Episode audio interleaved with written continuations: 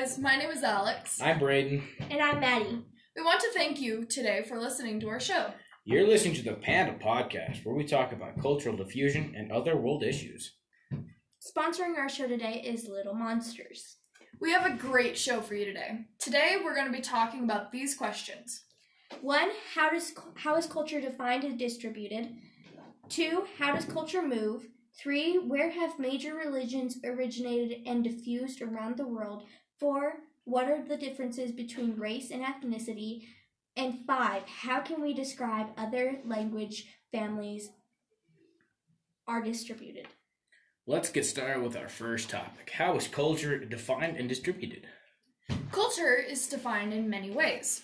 One way is the arts and other manifestations of human intellectual achievement regarded collectively. I know that's a mouthful, but that's the basics of it. Our next topic is how does culture move? Culture moves or spreads by many things like technology. And when culture moves, they spread their religions to others as well. Our, n- our next question, where have cultures originated from and how do they diffuse? Cultures originate from a hearth. Could be one, could be many, but still from a hearth. But they diffuse from one center point in the hearth. Now that's cool. Next, what are the differences between race and ethnicity?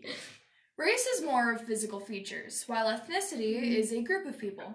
For example, race is like skin color and hair type, while ethnicity is like Mexicans, Europeans, and Americans. Our final topic is how can we describe where other language families are distributed? Language families are distributed with cultures through hearths. So, in a hearth, they diffuse, like we said before. That's pretty interesting. We'll be back after this short commercial.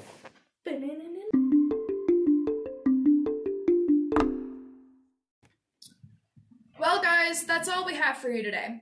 Thank you for listening to the Panda Podcast, and we'll see you next time. Next time, though, we have a great show for you. Oh, yeah, we do.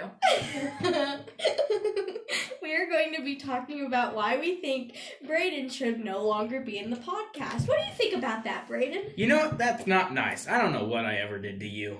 Oh, so, uh, so much. You don't ever shut up. I'm going to stab you, too. Thanks for listening Braden! To the Panda Podcast, sponsored by Little Monsters.